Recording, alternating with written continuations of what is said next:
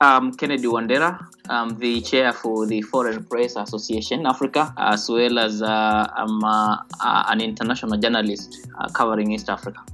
Kennedy, yeah, you know, great to connect with you um, at this time. And one of the things that um, I am curious about, especially uh, with the pandemic uh, that we've had just over a year now, what's your impression about how journalists have covered this almost once in a lifetime story? Yeah, to, to some greater extent being the first time for the majority of journalists who've been uh, around for this particular pandemic. Uh, they, have tried reporting uh, uh differently uh, in different setups, in different environments, um, but there have been challenges as well. Uh, there are a number of things that journalists have not been able to report better, and perhaps this might be occasioned by inexperience on reporting pandemics uh, terms that have been used, uh, scenarios that have to be factored in, who to talk to, uh, because at a time you realize that uh, anybody that covers health or any of health official, uh, people, uh, journalists have been using them as, a, as a, an expert, but which perhaps will not enrich our story though there have been challenges on this and the other use of technology on covering the pandemic because now everybody has to work from home. Newsrooms are now uh, shrinking and people are being asked to report from home. Uh, you realize that uh, there have been challenges though it, the pandemic has also exposed journalists to now getting more information using technological advancements platforms and tech, uh, tech giants all over but uh, in greater deal or in greater essence of this particular reporting, journalism uh, has, has had a hitting in one way or the other. But collectively, they've tried, journalists have tried reporting about the pandemic despite all the misinformation that has come along with, uh, which has tried to derail efforts of reporting on the pandemic. But uh, in greater extent, I may say, uh, that journalists have tried to report accurately about COVID 19 and majorly looking at the information that has been provided by WHO and other international organizations specializing on health matters. I mean, you find that most newsrooms have a health reporter or a science reporter, but were not well kitted. And you had situations where you had, um, you know, political journalists sometimes uh, covering stories. And I don't know whether you've kind of taken time to just kind of look back at that and see whether that also has contributed to the, the level of, uh, uh, of, of misinformation uh, that probably is being shared because probably journalists were not as better prepared uh, to cover this pandemic, or is that an unfair assessment? It is a fair assessment because um, it is, like you said, a, a once in a lifetime pandemic that uh, this particular generation of journalists have not been able to really understand the the, the this particular disease. For instance, we're looking at we're looking at different variants here. We're talking about the Indian variant. We're talking about different variants that are, are coming before. But we we uh, most journalists didn't really understand that this particular disease could manifest in different variants, in different formats or different forms, and therefore that kind of reporting has been missing because people assume it is the same variant. Yeah. And and on the on the question that you've just posed here, it is true that we've seen many journalists, uh, especially in a newsroom setup, uh, reporting on politics. But now, because of a small number of journalists covering health matters, now they have to come and aid those who are in that particular docket to report.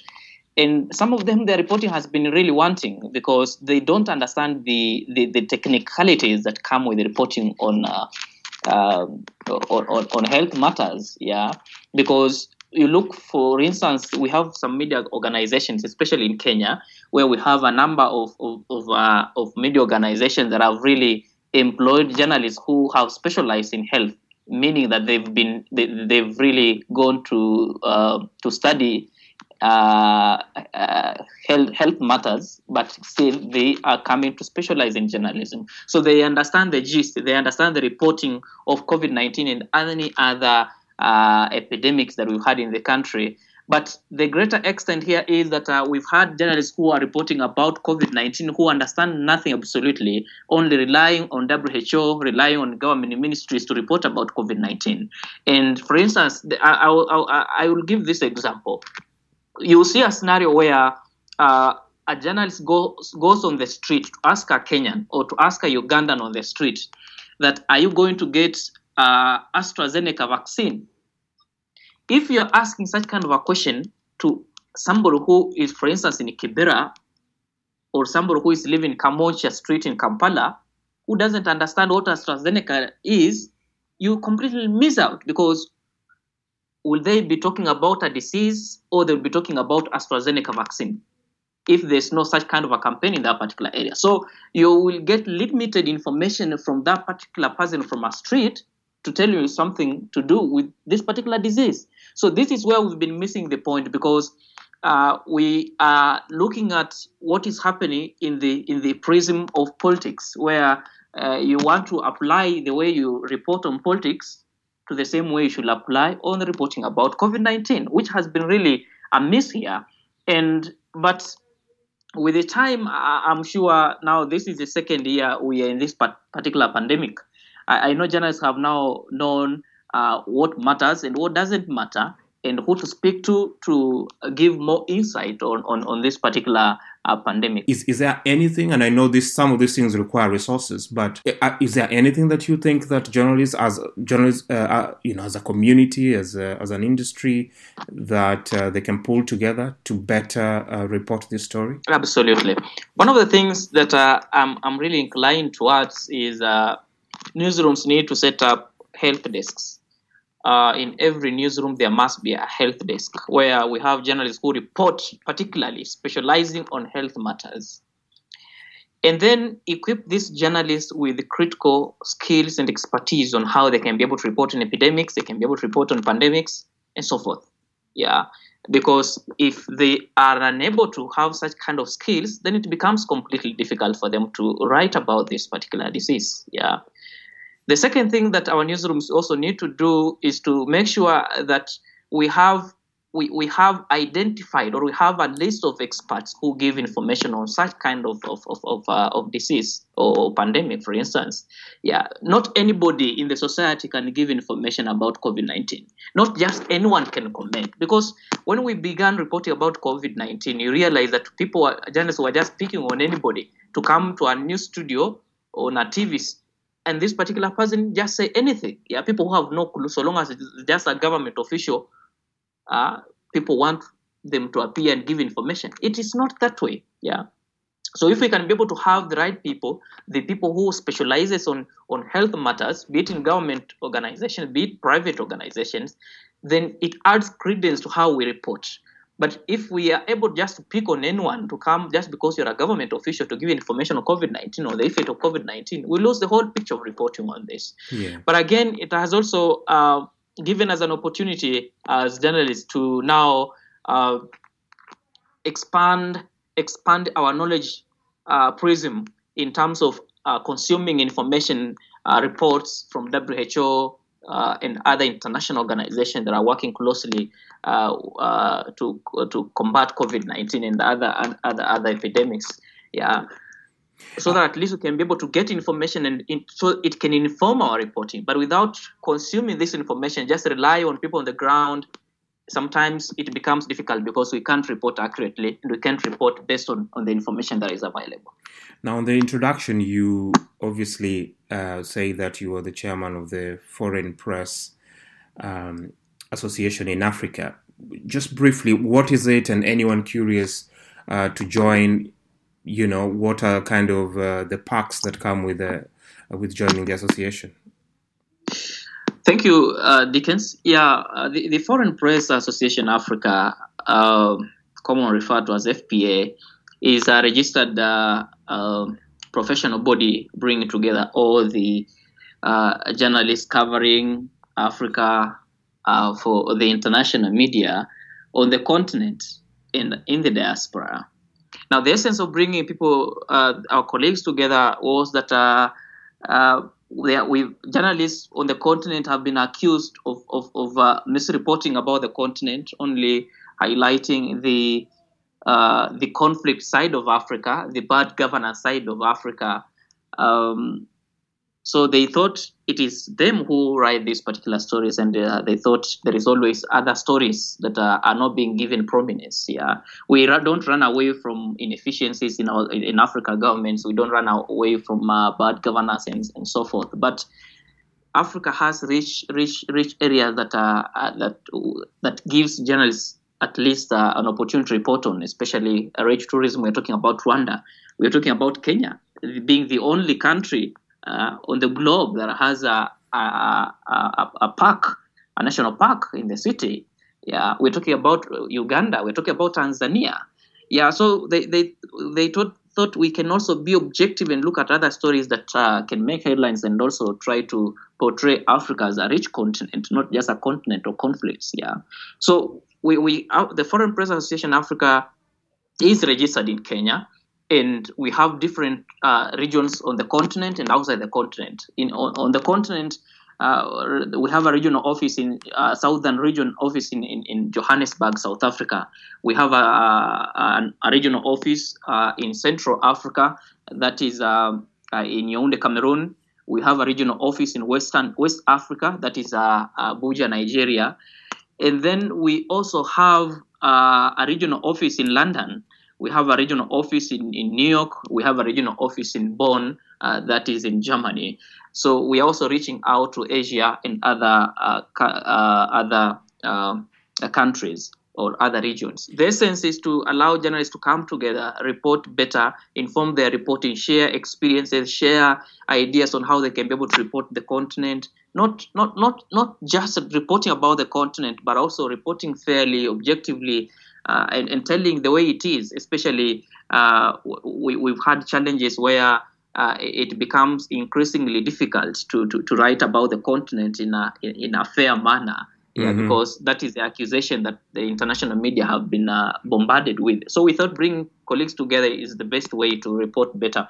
And also, we, we, we are engaging, right now, we're engaging international organizations like uh, Committee to Protect Journalists. We are talking about uh, Coalition for Women in Journalism.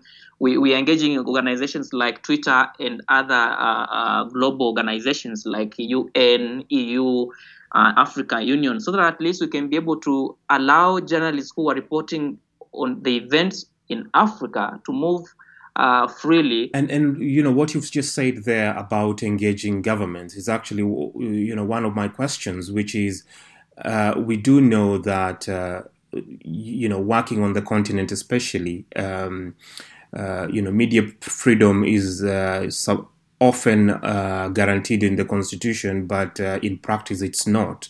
And I did wonder what kind of uh, strategies you're using to ensure that uh, you're engaging the government to uh, to help allow journalists to do their craft uh, as, mm-hmm. as guarantee, usually guaranteed in most in laws in, in some of these countries.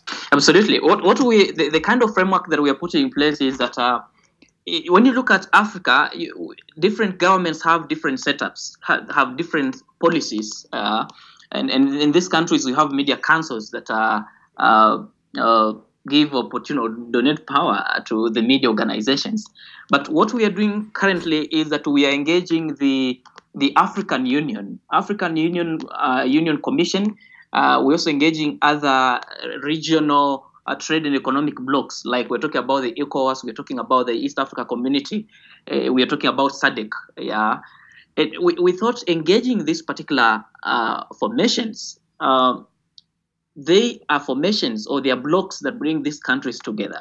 If we can be able to start from there, we are able to speak because, for instance, we talk, if we are talking to Africa Union, Africa Union is an umbrella body for all governments on the continent. So if we can be able to lay a framework with Africa Union, then we are building on what is better. We're building on what's strong. For instance, if we have a case that uh, emanates from, from Ethiopia for this matter, uh, for example, then uh, we, we are able to engage Ethiopia at the same time we're able to engage AU because uh, th- this is a bloc that brings them together. For instance, when you're talking about the same thing, also we're talking about United Nations. Yeah, in at least in every Africa country, we are seeing the presence of United Nations and its agencies.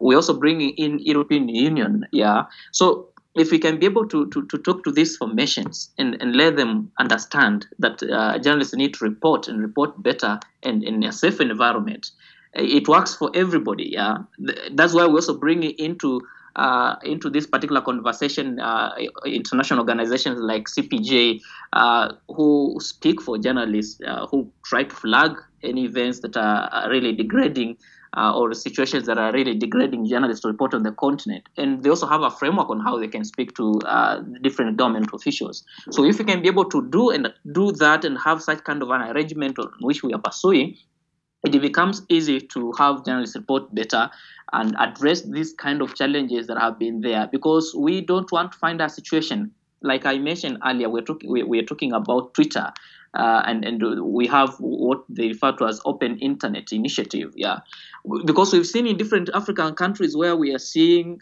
when it's an election time, then they shut down internet. It happened in Uganda. Yeah, it happened in Tanzania. We don't want this to happen every time because once you shut down an internet, then it becomes difficult for a journalist who report who is reporting in Tanzania or reporting in Uganda to file a story outside that outside that country. We don't want that to happen. And my last question is about uh, Twitter Spaces, which uh, it is this. You know, I've noticed that in the in the last uh, uh couple of months, especially, uh, it has become the destination uh, every Friday evening for journalists to gather to talk about you know the profession. And I'm just curious whether you could just take time to reflect on you know how you know what essentially what the platform has done um, you know for for you because you're the obviously the host of these uh, conversations and you know kind of what plans you have for it yeah the essence of, of, of hosting twitter spaces every friday uh, i looked at it as a way that gives opportunity to, to journalists and the audiences who are our public to share uh, to know the kind of stories that we tell, to also look at the extent that we go to report, and also provide feedback because we, we have a limited space in a newsroom, we have a limited space on a TV, we have a limited space on a radio. You can't fit everybody, like 2,000 or 3,000 who are appearing in our spaces, to come to a newsroom. So we thought if we can be able to come together and bring uh, our colleagues working in different places on the uh, uh, across the across the world who join in these particular spaces, we are able to learn, and these particular skills that we get here will also inform the kind of reporting we have. It's just about sharing ideas, identifying our flaws, identifying our potential and strength on how we can report better. Yeah, because at the end of the day, the stories that we tell have impact on the society. So if we have the public accusing the media for not telling this particular story or saying the media has been captured, we now believe that having such kind of a space, then we invite everybody to come and speak come and share your contributions or share whatever you have, the insights that you have, so that we see how you look at it instead of just bombarding journalists that, oh, you are captured, you, you, you are not telling the stories the way they are supposed to be told. And again, we also offer an insight, we also go, offer an opportunity to our colleagues to ventilate, to think better, to think hard on how the kind of stories that are we are telling, yeah, and also share on how we can be able to tell story. For instance, right now we're talking about COVID-19, and there's one thing that we people are assuming that is huge and is an elephant in the room. We are talking about the mental health of journalists. As many people see journalists moving as essential service providers reporting about COVID-19, we are little in people are little interested in knowing the impact this COVID 19 is having on the mental health of journalists. So, we are coming here on this particular spaces to share the experiences, how you are able to overcome yeah, such kind of a situation to report better, and how we can be able to encourage each other, how we can be able to support each other, yeah, and, and report better on this particular pandemic and also share experiences in other jurisdictions on how we can report better, be it on politics or whatever, how we can break news, uh, especially on, on, on, on deaths, how we can be able to uh, report effectively uh, on the continent and other places in our countries. So this is a Twitter space that really is really significant, really important because it gives us an opportunity to engage with our public. It gives an opportunity to engage with the audience, to engage with each other as journalists, because we're also bringing uh, our, our, colleagues in different areas, uh, in media organizations who are, are reporting in the local media, in our countries, and the international media inside the on, on the continent or outside the continent so that at least we can be able to share and learn best experiences from our colleagues who've been in the, in the industry for long. Also bringing some of the government officials on the on the on the spaces to discuss their policies and see how we can be able to work together. Because there's also been a question of how we access information. Mm-hmm. if government is not willing to provide information then it becomes difficult for our journalists to report accurately and report better